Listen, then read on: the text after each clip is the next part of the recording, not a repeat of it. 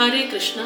ஸ்ரீமத் பகவத்கீதா அறுபத்தி மூன்றாவது நாள் ஞான கர்ம சந்நியாச யோகத்தை சிந்தித்துக் கொண்டு வருகிறோம் பகவத்கீதையில். நேற்றுக்கு என்ன பார்த்தோம் என்றால் பிரம்மமாகிய அக்னியில் பிரம்மமான மனிதனால் இயற்றப்பட்டு பிரம்மமான அவிசினால் அர்ப்பணிக்கப்பட்டு பிரம்மமே எல்லாம் என்று உணர்ந்தவன் சேர வேண்டிய இடமும் பிரம்மமே. இதுவே பிரமிக்கத்தக்க பிரம்ம யஜ்யம்.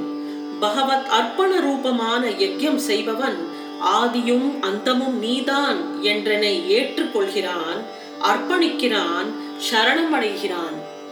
பேதலிப்பற்ற அபின்னதா ரூப யஜ்யத்தில் சாதகன் பிரம்மத்துடன் இரண்டர கலந்து விடுகிறான். சாதகன் இப்பொழுது ஐம்புலன்களையும் அடக்கி அவற்றின் செயல்களில் கட்டுப்படுத்தி அறிவு விழிப்புடன் இருக்கையிலே எந்த ஒரு சஞ்சலமும் மற்ற சமநிலையை எட்டுவது அரிதான சமாதி ரூபமான யஜ்யம் ஆகிறது. அடுத்தது இருபத்தி ஆறாவது ஸ்லோகம்.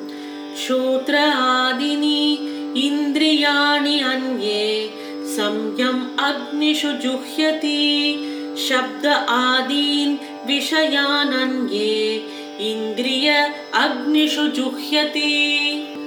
அடக்குதல் என்ற அக்னியில் சிலர் செவி முதலிய இந்திரியங்களை ஹோமம் செய்கிறார்கள் மற்றும் சிலர் சப்தம் முதலிய விஷயங்களை இந்திரியங்கள் என்ற அக்னியில் ஹோமம் செய்கிறார்கள். வேறு சில யோகிகள் காது முதலிய எல்லா புலன்களையும் அடக்கம் என்றும் அக்னியில் ஹோமம் செய்கிறார்கள் மற்றும் சில யோகிகள் ஒலி முதலிய எல்லா புலனுகர்ச்சி பொருள்களையும் புலன்கள் என்னும் அக்னியில் ஹோமம் செய்கிறார்கள். சம்யமம் செய்தல் என்றால் அடக்குதல் என்று பொருள்படுகிறது. இந்திரியங்கள் விஷயாதிகளில் செல்லாது அடக்குதல் என்பது ஒரு விதமான யாகம். இந்திரியங்கள் விஷயங்களில் பொருந்தும்படி செய்தல் மற்றொரு விதமான யாகம். இதில் முரண்பாடு ஏதும் இல்லை அதாவது ஒரு பர்டிகுலர் சென்ஸ் ஆர்கன் அதோட வேலையை செய்யும். அந்த வேலையை செய்யாமல் தடுப்பது ஒரு யாகம். அந்த செயலை செய்ய வைப்பது என்பது இன்னொரு விதமான யாகம். இது ரெண்டுத்துக்குள்ள எந்த விதமான முரண்பாடும் இல்லை. இன்னும் புரியும்படியாக சொல்ல வேண்டும் என்றால் காது. காது என்பது கேட்பது அதோட வேலை கேட்கிற வேலை. அதை வந்து கேட்காமல் செய்யலாம். எந்த விஷயங்களை கேட்காமல் செய்யணுமோ அந்த விஷயத்தை கேட்காமல் செய்ய வேண்டும். எந்த விஷயத்தை கேட்க செய்ய வேண்டுமோ அந்த விஷயத்தை கேட்க செய்ய வேண்டும். இது ரெண்டுமே யாகம். இது ரெண்டுத்துக்குள்ள முரண்பாடு இல்லை. இந்திரியங்கள் இந்திரியார்த்தங்களில் பற்றுதலோடு செல்லுதல் என்பது அவைகளின் இயல்பாகும். ஆக இந்த பஞ்ச இயந்திரங்களும் தன்னோட வேலைகளில் செயல்படாமல் அடக்கப்பட்டுள்ளதாக இருந்ததென்றால் அதுதான் சம்யமம் செய்யப்பட்டவைகள் என்று பொருளாகிறது. பஞ்சேந்திரியங்களும் சம்யமம் செய்யப்பட்ட நிலையில்தான் மனம் ஞான தெளிவு அடைகிறது. ஆக இது ஒரு விதமான யாகம் ஆகிறது ஆக ஒவ்வொரு இந்திரியமும் ஈஸ்வர சம்பந்தமான விஷயத்தே பொருள்படுத்துமாயின். அந்த இந்திரியங்களால் கேடு ஏதும் உண்டாவதில்லை. நான் முன்பே சொன்னது போல கண்ணு என்றால் பார்க்கத்தான் செய்யும் காது என்றால் கேட்கத்தான் செய்யும். நாம் செய்ய வேண்டியது என்னவென்றால் இதை திசை திருப்ப வேண்டும். இதை ஈஸ்வரன் பக்கம் நாம் திசை திருப்பும் போது இதுகளால் செய்யப்படும் கர்மம் என்பது யஜ்யமாக மாறுகிறது. அதுதான் விஷய நிகிரக யஜ்யம் ஒவ்வொரு இந்திரியமும் ஈஸ்வர சம்பந்தமான விஷயத்தையே பொருள்படுத்துமாயின் அந்த இந்திரியத்தால் கேடு ஒன்றும் உண்டாவதில்லை. கண் கொண்டு பார்ப்பதெல்லாம் கடவுள் சம்பந்தமானவைகள். காதால் கேட்பதெல்லாம் கடவுளை பற்றிய சொற்களேயாம். இங்கனம் ஐந்து இந்திரியங்களையும் தெய்வீக விஷயத்திலேயே பிரவர்த்திக்கும்படி செய்தால் மனது தெளிவடைகிறது. இது ஞானத்துக்கு தகுதி உடையதாகிறது. இந்த இந்திரியங்களை திசை திருப்பும் வழிகளை பல ஞானிகள் நம்மளுக்கு கற்றுக் கொடுத்திருக்கிறார்கள். உதாரணத்துக்காக அப்பர் தேவாரத்தை சொல்கிறேன். அதில் தலையே நீ வணங்காய் தலைமாலை தலைக்கணிந்து தலையாலே பலித்தேறும் தலைவனே தலையே நீ வணங்காய். கண்கால் காண்மென்களோ கடல் நஞ்சு உண்ட கண்டன் தன்னை என் தோல் வீசி நின்று ஆடும் பிரான் தன்னை கண்கால் காண்பின்களோ அதாவது கண்களே பார்க்கடலில் எழுந்த நஞ்சினை உண்டதால் நீல நிறம் கொண்ட கழுத்தை உடையவனும் எட்டு தோள்களை வீசி நின்றாடுபவனும் ஆகிய சிவபிரானை நீங்கள் காணுங்கள். அதே போல குலசேகர ஆழ்வார் முகுந்த மாலையில் சொல்கிறார் ஜிஹ்வே கீர்த்தய கேசவம் முரரிப்பும் சேதோ பஜ ஸ்ரீதரம் பாணித்வந்தம் समर्चयात्युक्तकथाः शोक्तद्वयं त्वं शृणु कृष्णं लोकय लोचनद्वयं हरेर्गच्छाङ्घ्रियुग्मालयं जिग्रग्राणमुकुन्दपादतुलसीं மூர்தன நமாக்தோக்ஷஜம் இந்த நாக்கு என்பது கண்ணனை பாட வேண்டும். மனம் என்பது முரனை கொன்ற முராரியை நினைக்க வேண்டும். கைகள் என்பது லக்ஷ்மிக்கு அர்ப்பணம் செய்ய வேண்டும். காது என்பது அச்சுதனின் கதைகளை கேட்க வேண்டும்.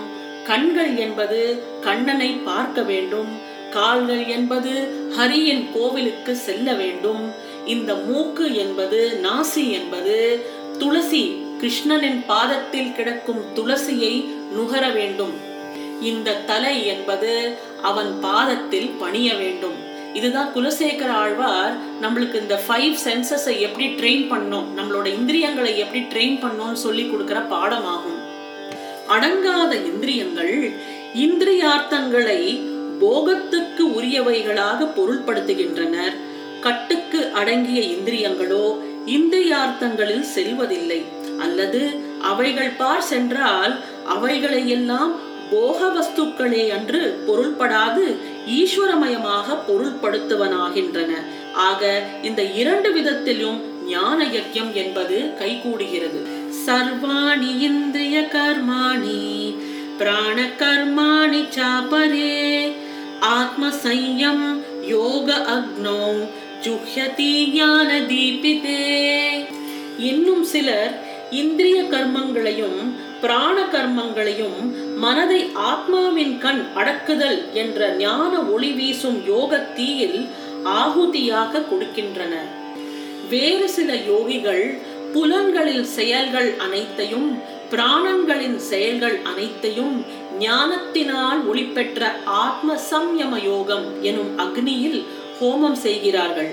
இங்கே ஹோமம் செய்வது என்பது சச்சிதானந்த ஸ்வரூபமாகிய பரமாத்மாவை தவிர வேற எதையும் சிந்திக்காமல் இருப்பதாகும். எண்ணெய் வார்க்கும் இடத்தில் தீபம் பிரகாசிக்கிறது. அங்கனம் விவேகம் உதயமாகும் இடத்தில் ஞான தீபம் பிரகாசிக்கிறது. மனது வெளி விஷயங்களுக்கு உரியதல்ல ஆத்மாவுக்கே உரியது என்ற எண்ணம் வலுவடையும் போது அது விவேகமாகும். அக்னியில் நெய்யை ஆகுதியாக போடும் கால் அந்த நெய்யை அக்னியாக மாறுகிறது.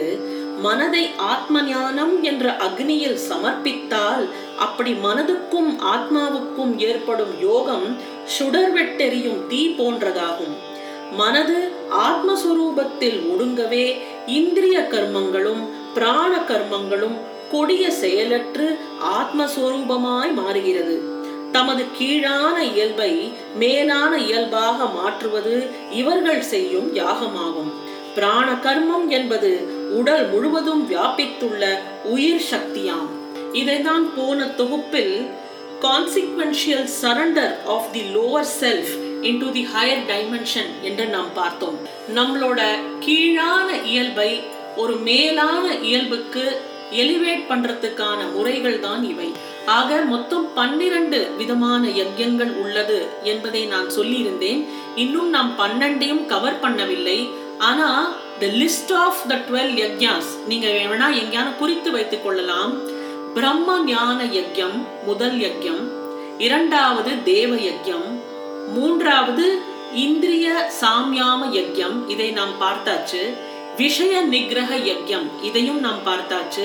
ஆத்ம சாமியாமிய யஜ்யம் இதுவும் நாம் பார்த்து விட்டோம் அடுத்தது தான யஜ்யம் தபோ யஜ்யம் யோக யஜ்யம் சுவாத்தியாய யஜ்யம் ஞான யஜ்யம் பிராணாயாம யஜ்யம் ஆகார நியம யஜ்யம் இதான் இந்த பன்னிரண்டு விதமான யஜ்யங்கள் இனி இருபத்தி எட்டாவது ஸ்லோகத்தில் சுவாத்தியாய ஞான யஜ்யத்தை பார்ப்போம்.